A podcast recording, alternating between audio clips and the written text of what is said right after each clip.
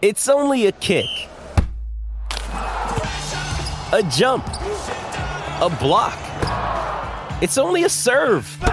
It's only a tackle, a run. It's only for the fans. After all, it's only pressure. You got this. Adidas. Welcome to Homestand Sports, the podcast for the passionate fan. I'm your host, Albert Vartanian, and I'm joined, as always, by my co host, Justin Pooni, who.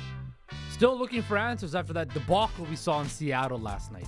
Big time debacle. He'll weigh on that later on in the show. On today's show, though, why Brad Treliving needs to take a lot of heat for the John Klingberg situation, why any other coach would be fired for what Gregg Popovich did, and is the Oilers' season too far gone? Lots to get to and lots to answer, so let's get this party started.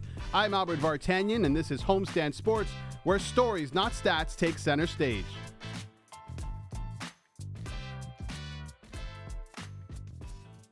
Okay, Justin. So the Toronto Maple Leafs placed defenseman John Klingberg on long-term injured reserve on Thursday.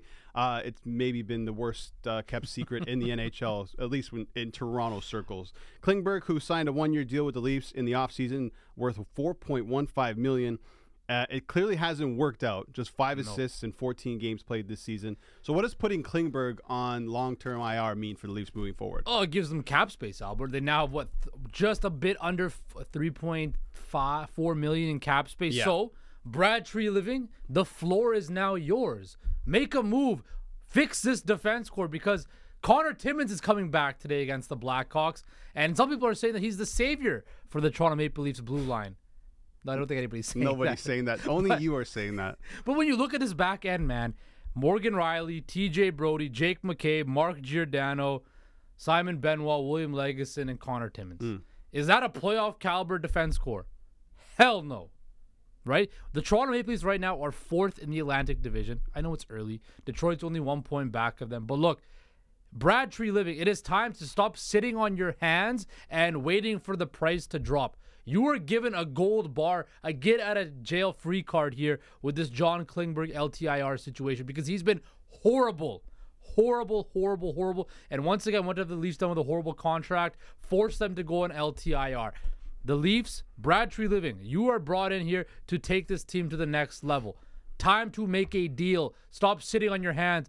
Do something. Improve this defense core. Because as the season goes along, what happens if another injury happens? Right? That is not out of the realm of possibility. What happens if Mark Giordano gets hurt? What happens if TJ Brodie blocks a shot and gets hurt? God forbid that happens, but if it does, you're in even a bigger situation.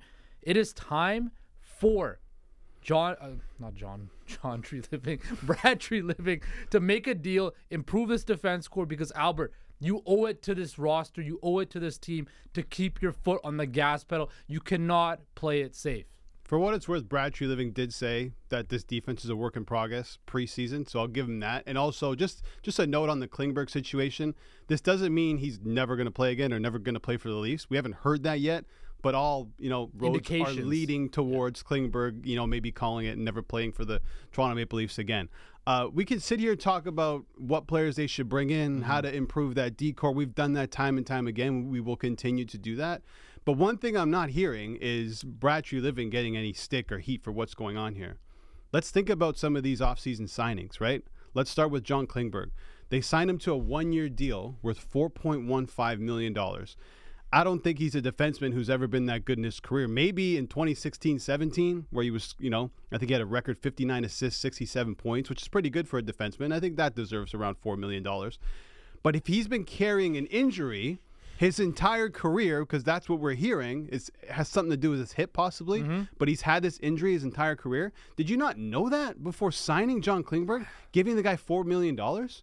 And if you did know that, wouldn't you maybe lower the price? I understand you had to address the blue line, but you're addressing the blue line with an older player who's def- defensively inefficient. He's not very good. That's not the best part of his game. The best part of his game is offense, but what we've seen this season, he only has five assists. So even offensively, he wasn't doing much. So now you got $4.15 million straight to LTIR. That's one of your offseason moves. Your second offseason move, Ryan Reaves. You paid a, a fourth liner, yeah, the muscle, uh, to bring in some toughness, and I get this, and maybe it's helped the room, but you paid him $4 million over three years.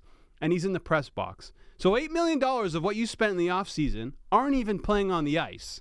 That's a massive issue. People are, you watch Ryan Reaves play and you're like, I don't think he's ready to continue playing in the NHL. And that's just not, I'm not giving it to Ryan Reaves, But when you're making $4 million, you got to be better than that. And now he's not in the lineup. Look, th- Max Domi, Yeah. another signing. What's he done? What is Max Domi? He's a third line guy, but he's not contributing in any real way to this team. Okay, he brings a bit of toughness. Yeah, he's snot, like Brad Treliving likes to say, but that hasn't worked out. The only one that's starting to pan out a little bit, and we're start, starting to see how well he can play, is Tyler Bertuzzi.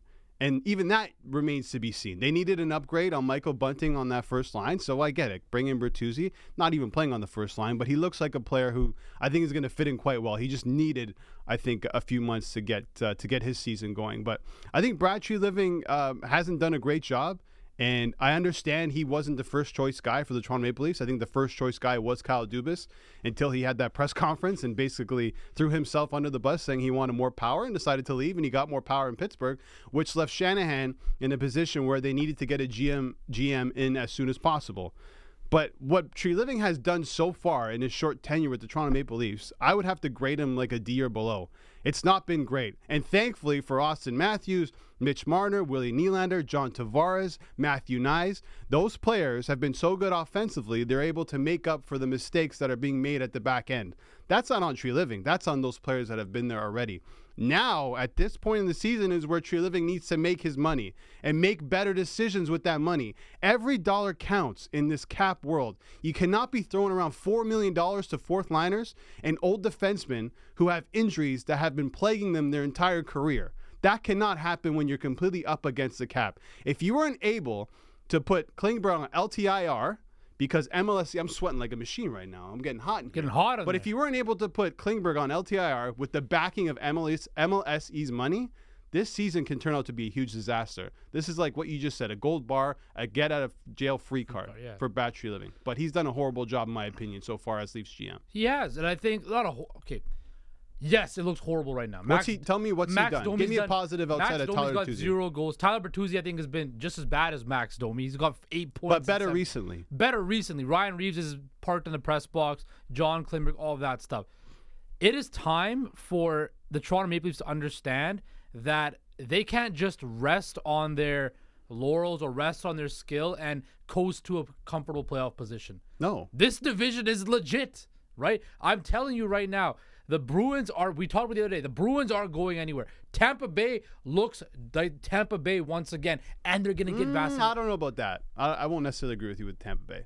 Have they not played very well this season? They've been playing well, but they don't look like the Tampa Bay of old. Then okay, but they're getting close to that level, right? Right, yeah. Detroit, young and up and coming team, right? Buffalo before the injuries, again, they Yeah. were there. Ottawa, let's see if they can turn it around. Look, the Eastern Conference, there are some good teams in the Eastern Conference that can the Leafs cannot be s- uh, sleep on. For sure. right? You mentioned it, and I'm looking at this. The disparity of points from the top five guys and everybody else is pretty big. It's huge. right? And again, I keep on saying this. It is time for the Leafs to understand we cannot run this back, run this back, keep on thinking that this thing is going to work. Being so top heavy in this league is not going to help. We talked about it the other day, again with the Boston Bruins. Yes, they have a guy in David Pastrnak who makes $11 million. But after that, everybody else fits so well into the system. The Leafs don't have a system. Their system is this Auston Matthews, Mitch Marner, William Nylander, Morgan Rielly, and maybe John Tavares. Go score as many points as you can, and we'll win games like that. Well, how's that working out for the Edmonton Oilers right now that we're going to touch on a little bit? You need to have a defense core. You need to have a strong goaltending crew. I, when I look at this, yes, they have spurts. The goaltending has been good. But when you look at this roster, you look at how it's constructed, it is not a championship team constructed. And Brad Treliving, again, you're looking at the mess he created in Calgary. How's that working out for Calgary right now? Huberdeau's playing better, but we're just happy he finally scored a goal. $10.5 million, and that's how low the bar is. Kadri, what has he done? The anchors that Brad Treliving left in Calgary are going to be felt for years because that franchise is set back. Now he's here in Toronto. I agree with you. Kyle Dubas probably should have stayed, but he wanted more power, and MLSE was not going to put him over Brendan Shanahan. That's the the cold hard fact. Which fact. is fine. I think that was a good move because nobody is bigger than the club or the franchise. So I understand what he did. And I'll give Brad Treliving Mm-hmm. a break with the Calgary situation because Huberdeau came here because Tkachuk wanted to leave. And But You're not- have to sign him to that big deal, though. But you're not thinking that a hundred point player is going to turn out to be a fifty point player a couple seasons after, or even not even if that. But again, look and at the being situation benched he for was full in periods. in Florida. Look at the situation he was in in No, Florida. I right? understand that. Right. I'm That's just I'm I'm, just saying that's not completely on Treliving. What what Huberdeau is doing, a lot of that is down to He the player. gave those guys those contracts, right. Albert. But he a lot of that those but, but. Justin, you're paying a hundred point player ten million dollars. That's it's understandable. Yes, but you don't have to give him the eight years. You could have waited. term, the term, You- yeah. Exactly. You gave him the eight-year term, which is going to handcuff that organization forever. I know it's which is When you- concerning for the Leafs. It is. And you think about this. There, this is not getting any easier. There's even more difficult decisions down the horizon. I think Auston Matthews, that contract extension was the easiest thing he had to do, right? That had to get done. But now the decisions keep on getting tougher and tougher. How do you fix his defense core in season? How do you finish out the bottom six of your the bottom six of your your forward? How do you figure that out with limited cap space, not a whole lot of resources to trade? How do you improve this roster come playoff time? Then in the offseason, William Nylander contract extension, possible Mitch Marner contract extension. Can you pay both of them? Do you have to trade one? Albert, it just gets harder and harder for Brad Treliving, and this is the situation the Leafs are in.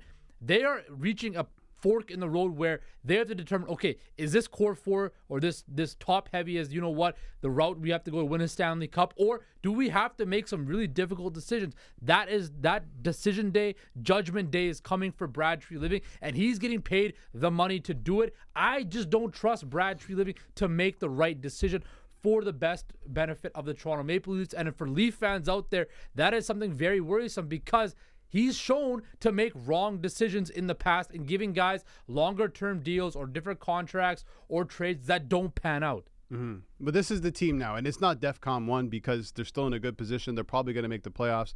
I don't foresee anybody in the core four being traded this season. There will be defensemen coming in. What does that mean moving forward? What kind of defensemen are they? Is it going to be championship caliber defensemen? Are they going to be looking to fill out the bottom six? Because this is the position that the Leafs are in, and they've been mm-hmm. in for a long time. Where your top six is your top six. There's nothing you can really do about it outside of change a winger here and there.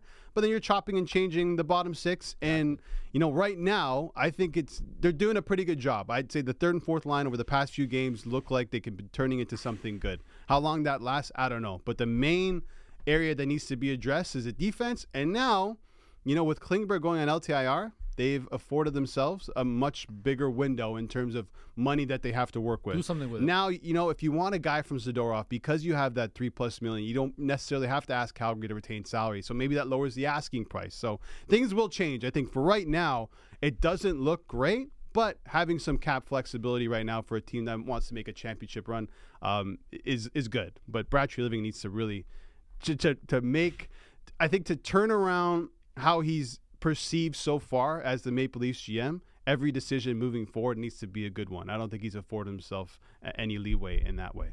Okay, let's move on. Let's uh, take a bit of a break and talk about another Canadian team who's got some problems, some big problems, and it's the Edmonton Oilers. Justin, I'll ask you after the break have you lost faith in this Oilers team?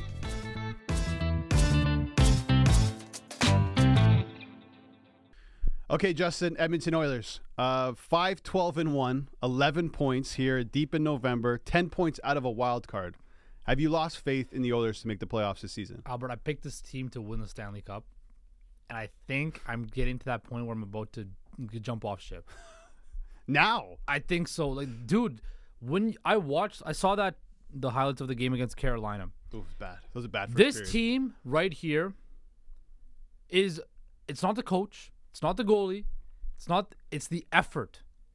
This team has the worst defensive effort I've seen in a while. They don't even play soft defense. They play no defense whatsoever. They play careless. Evan Bouchard might be the worst defenseman in the NHL. offensively he's pretty good. Offensively, he's good, but defensively, he that. is a absolute tire fire.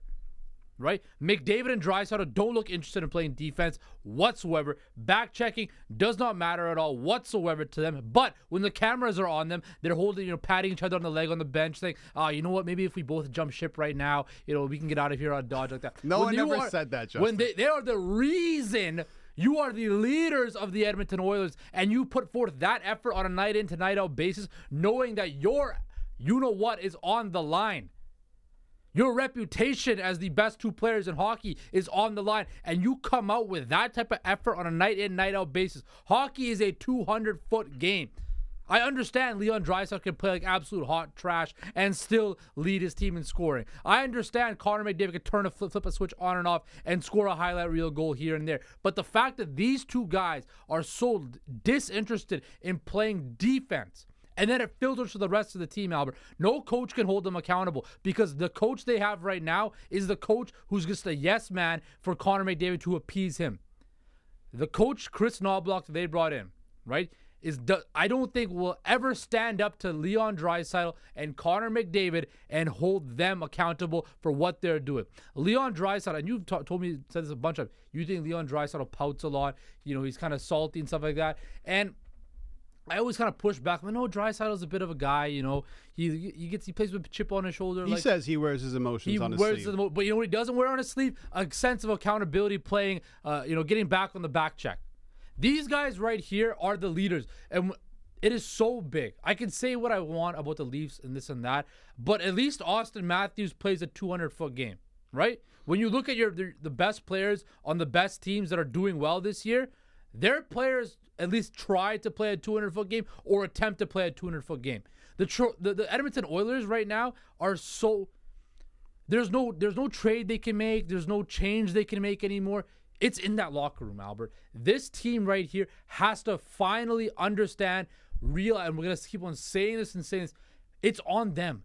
They're playing bad. It's not a coach's fault. It's not a roster fault. This roster, if they all play to their potential, is a good roster. They had a historically great power play last year, career years from pretty much everybody, right? And even if they had 85% of that. There was always going to be regression. There was going to be regression, but they did 90 to 85% what they got last year. This team would still be one of the best teams in the NHL. But no, they are not doing anything of that sort. They are playing just strictly offense. They're, they're woe is me, the sky is falling, uh, blame everybody else. At the end of the day, if I'm the Edmonton Oilers, if I'm Connor McDavid and Leon Draisaitl, me and you have to sit together in a whatever, in a room, whatever, and realize that we are the only way this team is going to get better because we are the tone setters, we are the leaders. So if that means I have to block a shot and I hate blocking shots, but it's going to get this team going, then you have to do it.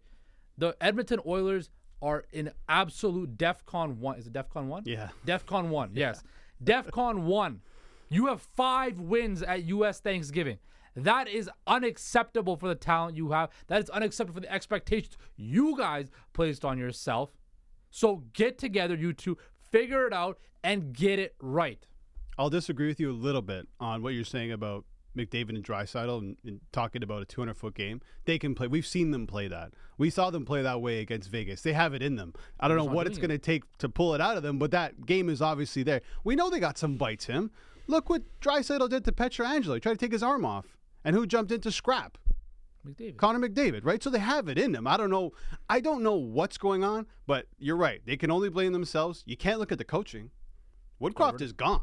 Yeah. So now it's not blocked there, and you got Paul Coffey on the bench, who's a special advisor to what the chairman, The owner, yeah. and then what Jeff Jackson is Connor McDavid's agent Former agent, yeah. and the president of Hockey the Edmonton ops. Oilers. So I mean, for McDavid, everything is there for him. For Draisaitl, I think he just needs to suck it up and play. I know that's easier said than done, but after what I saw in that first period against Carolina, you put in that effort at this point in the season where you essentially have to play 650 hockey the rest of the way. You got to get to ni- last year in the Western Conference, second place, 95 points. So you with 64 games left, they have to win 45 times. Can Yeah. they do that? I mean, yes, but I've been on the fence of whether they're going to make the playoffs or not because I don't want to I don't want to completely rule them out because of who they have. But the team is there. The goaltending is a big issue. I'm not sure what they can do. We're hearing rumors of potentially Peter Mrazek from Chicago going to Edmonton. I don't know how that would work. Jack Campbell is probably going to get another shout with the Oilers, but he's getting lit up in the AHL. Did have a shutout though this week in the. AHL. I understand that, but that's uh, it, he's so far from being a number one goalie in the NHL. He's not the guy who's going to come in and save this team. So this Edmonton Oilers team, they have some serious issues, and I have a stat here. You mentioned U.S. Thanksgiving, but teams outside the top eight of the conference at U.S. Thanksgiving missed the playoffs seventy six percent of the time. And I know things change and things can change and stats are whatever. It is what it is and history books are made to be rewritten. I understand that. But they've put themselves in such a horrible position. The Western Conference is not easy. Yes, McDavid and Draisaitl are back to point a game guys, but that's not translating to wins. And I don't know what will. Like I wish I had a, a, an answer. I wish I can pinpoint something and say this is what they should do. Mm-hmm. But it's just play better. That's the only thing that they can do. And it's not going to be Warren Foegele. It's not going to be Derek Ryan. It's not going to be Zach Hyman. Holloway. Mac Mac David. Mac David. Mac David. Connor McDavid and Draisaitl. It has to be them for everybody else to follow. You sitting on the bench looking upset and patting each other. I understand they're in a dark, dark place and it's probably so difficult to get out of. But the only way out is through them. That is the only way. They put themselves in this hole, Albert. They were the ones saying Stanley Cup or bust. So when Draisaitl comes out in the media, Th- that this is what's weird. And then we're not having a good time. We're not having a. It's not fun. Well, of course it's not fun. You placed the expectations this whole summer that we have to win the Stanley Cup. Not that we want to win it. It's we have to win but it. that didn't sound so far fetched preseason. It didn't. It didn't. But when you They go- almost beat Vegas. Albert, you know what it's like in a Canadian market, and you understand the the high profile of these two players. When they say stuff like that, the media is gonna hold on to that. You're seeing McDavid snap at the Edmonton media every day, but we're also seeing Edmonton media go after you know getting in Twitter battles with to be hold ex on. to stuff be like fair, that. to be fair, he's not snapping. He's just frustrated with the questions. Yeah. If you get a question, would you rather win four one or seven five? I mean, what do you want the guy to say? And I'm not going to dig on Mark Spector because I read his stuff and I think it's good. But when you're getting those types of questions all the time, your team isn't winning. You, five wins in November. That's what happens, Albert, when you put when you when Oh, you come it. out and say that we have to win the Stanley Cup. We have to do this. We are going to do it. We felt that we would have won the Stanley Cup if things got our way, right?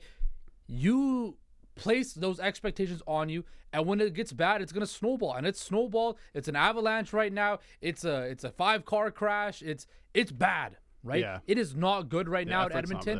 And it's just going to affect their emotional ability. But the the one saving grace they have, Albert, is they have the two best players in hockey. And if they start playing like the two best players in hockey, like we know they can, and they start putting it all together, then yes, they can win whatever it is, 42 more games this year. They can hit 47 wins this season. Got to start soon though. You got to. It starts tonight in Washington against a team who's won five straight games themselves, and we kind of wrote the Capitals off as well.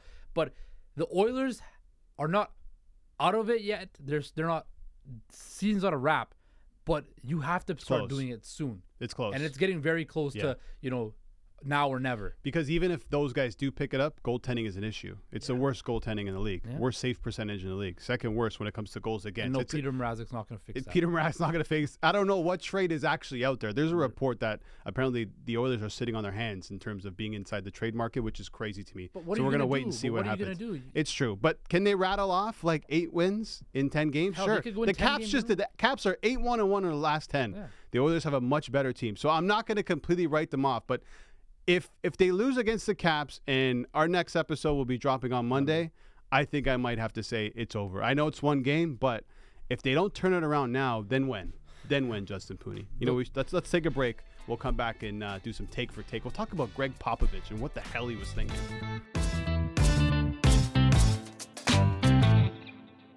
Albert, Albert, Albert. It is wintertime, which means trade rumors are swirling around baseball, free agency. Where will Shohei Ohtani, your boy, end up? But locally in Toronto, a lot of interesting news this week. uh, their best player, Bo Bichette, has been in talks with trade conversations with, with teams like the Cubs. Albert, I got to ask you this. Are the Blue Jays actually legitimately going to consider trading Bo Bichette, or is this just the dead of the winter and rumors are just starting up? Yeah, we'll always hear these rumors. I don't believe this for a second. And let's talk about the origin of these rumors. It came from a local Toronto Blue Jays podcast, I think independent media. I'm not going to mention the name of it. And then it just snowballed from there because Jon Morosi, who's a well-known uh, Ma- Major League Baseball reporter, quote tweeted it and said, "I mentioned this last year that Bo Bichette could be traded, and if he does get traded, this is where they lost me completely. If he does get traded to the Cubs, it's for him to play third base for the Cubs. A shortstop playing third base. I don't think he's ever played third base. Maybe a couple games here and there for the Blue Jays, but I don't believe it. Uh, do I think the Jays would trade Bo Bichette? I think so. I, I know that's crazy to say because he's one of the best hitters in baseball. Defensively, he improved this season at the shortstop position. But I just wonder if management um, aren't happy with his performances in the postseasons. most notably this past postseason, which he wasn't great. Some bad uh, judgment on base running. It wasn't just him. Vladdy made some issues. I can't stop thinking about Vladdy getting picked off at second base, but big time at bats and striking out and not coming up in the clutch when they need their best players to do so. But you can say the same thing for Vladdy. And we keep hearing rumors as well about the Jays want to make a major move. I still believe they actually will make a move. Do I think it's Bichette being traded to the Cubs for what? How do you make the Blue Jays better with a trade to the Cubs? Unless you're trading Bichette to the Cubs for some sort of package that you're going to flip in return with another. I don't know. I just don't know how that would work. You are a Blue Jays team who are in win now mode. Acquiring pieces from the Cubs is not going to make you better, especially when you're subtracting arguably the best hitter in the American League. Could it be a salary dump for a potential mega No. offer for Shohei Ohtani? Look, No. Rogers. I'll tell you why. Hold Because on, hold, hold- on, I'll tell you why. Because I I'm Shohei. Ohtani. what I was about to say. Okay. Look, Rogers, you know, is notorious notoriously being kind of cheap with the Jays, right? You know, they're just spending they got the whole- money. They're just spending a whole lot of money on renovating the ballpark, and we know that if you bring in Ohtani, season ticket sales go up, up, up, up, up. Okay. Right, so maybe you dump the Bichette money. You can pay a little bit more for Ohtani. You know you're gonna get more people in the seats, more exposure, more maybe potential sponsorship ability, more viewership. Right. I'm just saying it could be something like that. It could be a business move where you subtract your team, but you get this big star attraction that's gonna put butts in the seats. Pooni, you know this. Nobody wants Ohtani more on the Toronto Blue Jays than me. I love this guy. He may be my favorite athlete going at the moment. Tiger Woods is up there, but Ohtani may, may have usurped him. If you're Shohei Ohtani and your pitch to him is, hey, we're going to trade our best player away to make room to bring you in. Oh, Ohtani's gonna be like, why would I come to the Toronto Blue Jays if you're trading away Bo Bichette? It makes absolutely no sense. And as much as I'd want him here, let's say they can pull it off even with Bichette, I just don't understand paying somebody fifty million dollars who can only play one position for at least the You know for at least the first million. season because the Jays still need pitching. Ma- Manoah is not a sure thing for next year, so you might have to make a trade and acquire somebody. And with that 50 million in salary, you can acquire two to three players who can. Okay, if you're looking at uh, wins above replacement, which I keep hearing about, and Ohtani's the best of the bunch, I believe so. It's either him or Generate. That's why he's the greatest player of all time, right? right? But you can acquire a couple of players to make up that gap. You don't need the best player in the world to win a World Series. We've seen that. Would it be nice? Absolutely.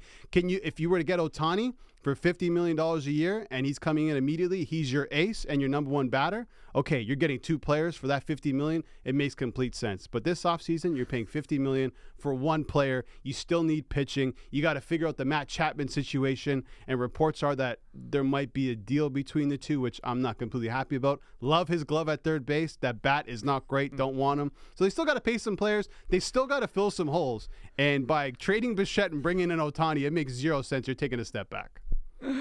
Okay. Oh, I don't know. Why you was- laughing? because Ohtani's not coming to the Jays. going No, he's not. I hope He's he going to does. the Dodgers or the Yankees. Yeah, yeah. You're delusional if you think that Ohtani's going to the Jays. Just as delusional as Gregg Popovich is, because Oh, if boy. you guys haven't seen this, he's the coach, obviously, for the San Antonio Spurs. legend of the coach. game, iconic game. I lost a ton of respect for him after this, but we'll discuss. I'll let Justin uh, have his take. But if you haven't seen it, uh, the Clippers were in San Antonio playing the Spurs, and Kawhi Leonard obviously plays for the Clippers, used to play for the Spurs. Occasionally plays for the Clippers. Okay, occasionally, occasionally plays for the Clippers, and uh, he was being booed by the San Antonio fans, and this is what Pop did. Excuse me for a second. Pops on Can the we mic. stop all the booing and let these guys play? It's got no class. It's not who we are. Knock off the booing. Pop telling the fans to lay off Kawhi Leonard.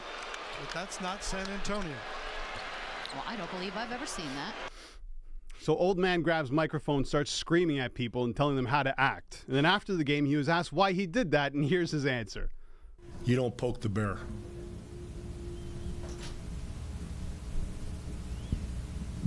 But you, you told the fans that it was, I just I just told you why I did it. what, can you clarify that though? What, I, I s- I s- I spoke English. I just told you. Did you have- Anybody that knows anything about sports knows you don't poke the bear. That's my answer. All right, Justin, you heard that. You saw it. You heard it all. Was he right to tell the fans not to boo? First of all, that camera guy in the post uh, post game press conference, the camera just shaking the whole time. He was even scared of He Gregg nervous. Popovich. Look, man, this is the this is the NBA now. This is the NBA. What right? does that mean? Coddling superstars. Don't boo Kawhi Leonard. This, that, and the third. Look, Kawhi Leonard did not want to play for the San Antonio Spurs anymore. Albert, was that a, is that a fact? Yes or no? No, it's true. Yeah. Yes. So he said, "I don't want to play for the San Antonio Spurs anymore." Did him and Craig uh, Gregg Popovich have a great relationship? Yes. Is Gregg Popovich one of the most beloved coaches in basketball? Yes. But, and I know Gregg Popovich is a smart guy. Sometimes he thinks he's the smartest guy in the room. When you go out there and you stand up for players like that, and you you know you go against the fans, because a lot of times now in the NBA, it's the players are against the fans, right? There's that kind of that that thing where NBA Twitter is very toxic. You know, fans and the players they're not really on the same page a lot. I think Gregg Popovich is kind of appeasing himself to superstar players, like, hey, I still got your back. I'm a player's coach. Now, that's what the NBA is, Albert. Look, this also reminded me of, I think it was like back in the 80s or whatever, when that Cleveland Brown or Cincinnati Bengals coach grabbed the mic and said, stop throwing beer bottles, right? Fans are gonna boo whoever they want to boo. You pay your ticket to get into the arena. You can boo whoever the hell you want to boo. You can boo your your team, the opposing team, the coaches, whoever. You can boo whoever you want. You are a fan. Fan is short for fanatic, right? You could do whatever you want to do. Spurs fans are hurt because once Kawhi Leonard left, the team went into the tube and they've hadn't had any promise since they finally got Victor Wembanyama, right? Gregg Popovich didn't never want to trade Kawhi Leonard, right? He's t- also trying to take the attention away from the fact that his team is 3 and 11 on the season, right? Not again another loss or whatever. He's taking the attention away from his players, his young players, right? He's putting all the attention on him so his players can get a pass, right? So they don't have to answer the tough questions or whatever with the media. So when I look at Gregg Popovich, it's all calculated. There's a reason he did this. He's not some senile old man that just decided I'm gonna go do this, right? He's a very calculated individual. Gregg Popovich, you know, with those uh, halftime interviews or whatever on the court, he always gives us one-word answers with the media. He acts very smart, almost too smart, like he's a genius, right? Everything Gregg Popovich does is calculated, and this was just another calculated move by Gregg Popovich. He got the calculations wrong on this one. Let's be completely Oh. honest. This is a, to me, honestly, fireable offense. They're not gonna. Any other coach in the NBA, maybe bar Steve Kerr, and maybe that's it. I think we'll get fired. You're going to go and tell the fans who pay their hard-earned money to go watch a game at a sporting event what to say and what to do. They're not if they're not yelling, you know, racist remarks or obscene things and mm-hmm. throwing beer bottles at Kawhi Leonard. They're just booing him. And you're going to step up there, grab the mic mid-game and say knock it off like you're somebody's father? Don't act like that. We're better than that. What about how you acted post-game? But he always does that. It's Doesn't matter. That you're talking about class. What, how classy is that post press conference? But that's who he he, is. he said, oh, "Am I not speaking English? Do you want me to make up an answer? Don't poke the bear. What the hell does that even mean? But they're booing because the player left. This happens in every sport with every team. When a superstar leaves and he comes back, you boo him. It's just that's just the way it's going to be. And I meant like Kevin Durant got it, LeBron James got it. This is just what happens, right? Albert, this is not the NBA. Now, the NBA is it doesn't hold on it doesn't now, matter man. you cannot be doing that and listen if you if you're ownership of san antonio and you're like what the hell is this guy doing the customer is always right they're paying his Mm. salary they're paying the team's salary by buying those tickets that's what's happening and you're telling them how to act and i love the fact that they booed even harder after they did Exactly. that and like who does pop think he is He's I- Popovich. He's, I get it, but the team is horrible. They have three wins. You're not going anywhere. And there's this thought that the only way Victor Wembanyama is going to turn out to be as great as everyone thinks he will be is under Pop. I don't If you take Pop out of the equation, he's still going to be a great player. Okay, is he going to get some better mentorship? For sure from Pop because he's done it with David Robinson, Tim Duncan, Tony Parker, Manu Ginobili. Kawhi Leonard. Kawhi Leonard. But I think he's gotten so comfortable there that he feels like he can do whatever he wants. He grabbed a microphone in the middle of the game and told the crowd how to act. Who does that? Albert. That doesn't happen. That's not normal behavior. It's the NBA. There is. No, I don't care that it's it. That means th- nothing. That's the thing. That but means in nothing. the NBA, in the NBA, you know when we talk about the NFL that nobody's bigger than the Shield, right? In the NBA, everybody's bigger than the game of basketball. Pop is the San Antonio Spurs. When you think of the San Antonio Spurs, you Well, think of Tim. Duncan and Gregg Popovich. When you think of any other, when you think of the Lakers, right? You think of Magic Johnson, Kobe Bryant, Phil Jackson, Pat Riley. When you think of the Miami Heat, Pat Riley comes to mind right away, right? but he's not grabbing the microphone and These- telling the, but the, what I'm saying is, Albert, the NBA is such a league where they allow this to happen, right? Okay. Adam Silver allows this to happen. Has Right. Adam Silver came out once and talked about this at all? No. No, not yet. He allows this to happen. This is the league that Adam Silver allows to happen. So that is up to the league. Gregg Popovich feels so comfortable he can do whatever he wants in San Antonio, and that's on the league. If I'm the league, I got to step in and you got to fine him or suspend him. You can't have a coach do that. That's letting. Imagine Darko Rajakovic doing that. Fired. I mean, he, I don't think he ever has the. He the would be fired. He doesn't have the gumption. He to do would that. be I mean, he fired, Justin. This fired is what I'm saying. He's gonna get fired anyway for what he's doing. Pop thinks right he, he's playing on a different field. I wouldn't be surprised one day we're gonna see Pop in, in a robe and slippers on the sideline, just walking around with a cup of coffee. He's And he'd that, still he's that it. comfortable. He'd it's not still get away with it. He can't be that comfortable. Then he puts his hands out. He's like, "Stop!" Like an old man. But anyway, Pop, just relax, okay? Just take it's it not easy. comfortable times in Chicago. Again, a struggling rebuilding franchise around Connor Bedard, who is now Right. leading the league in rookie scoring. Um, but they've hit some injuries. Corey Yeah. Perry is not playing for mysterious know where he's reasons. at. Taylor Hall is now out for the season with a knee injury. it so, Albert, sucks. my question to you is: Should the Blackhawks sell off some of those assets to acquire a top line forward to play with Connor Bedard? It's tough to say, but they have to do Bedard right. They brought in Taylor Hall to play with him on the top line. Obviously, Taylor Hall, great player, Hart Trophy winner, right? Mm-hmm. Yeah, that's right. So, um, but he's done for the season. Uh, Bedard's on a 50 goal pace. He's getting better and better every single game, but he's got no one to play with. Who's on his top line? Lukas, Reichel, and Kurashev.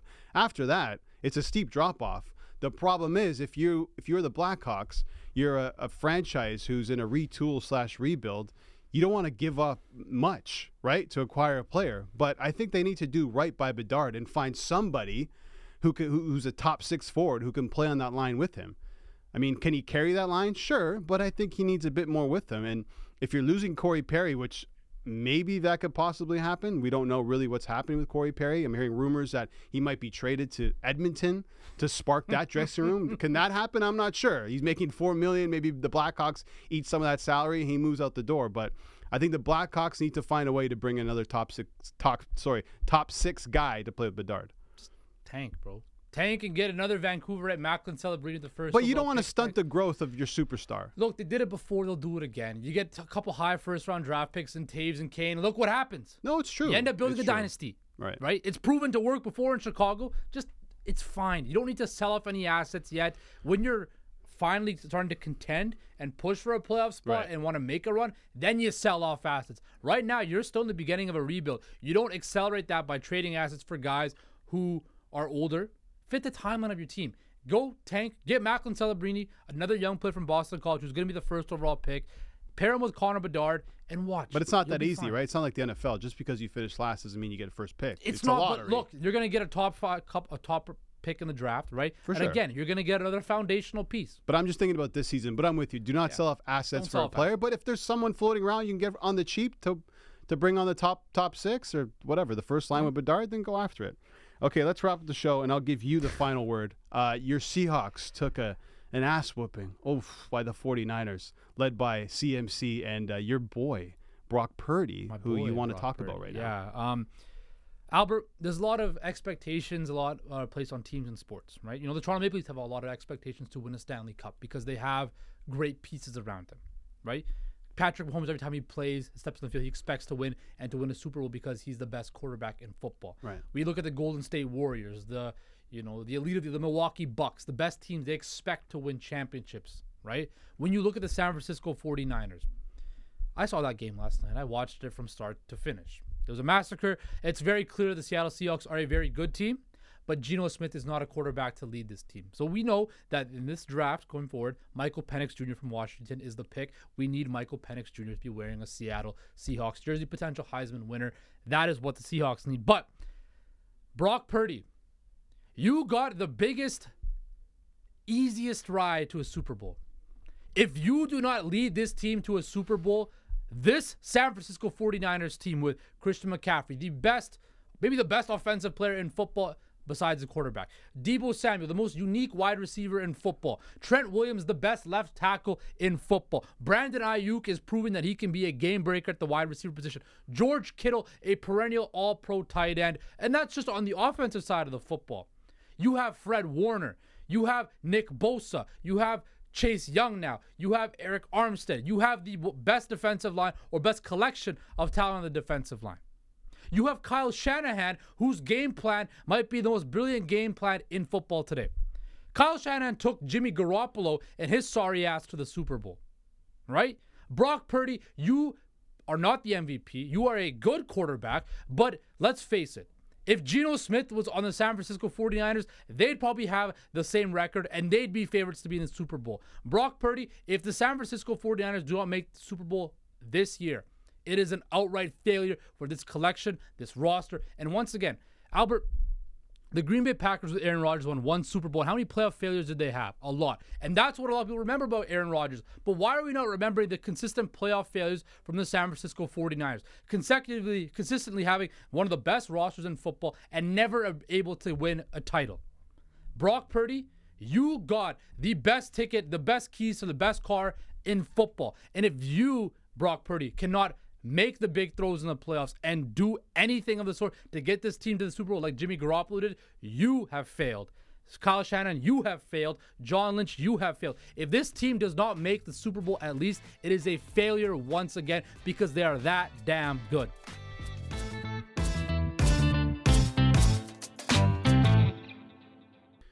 Okay, thanks for listening to the podcast today. That's it from us at Homestand Sports. We'll be dropping episodes throughout the week, so keep your eyes peeled for that. You can find Homestand Sports anywhere you download your podcasts, including Apple Music, Amazon, and Spotify. Once again, thanks for listening. I'm Albert Vartanian, and this has been Homestand Sports, where stories, not stats, take center stage.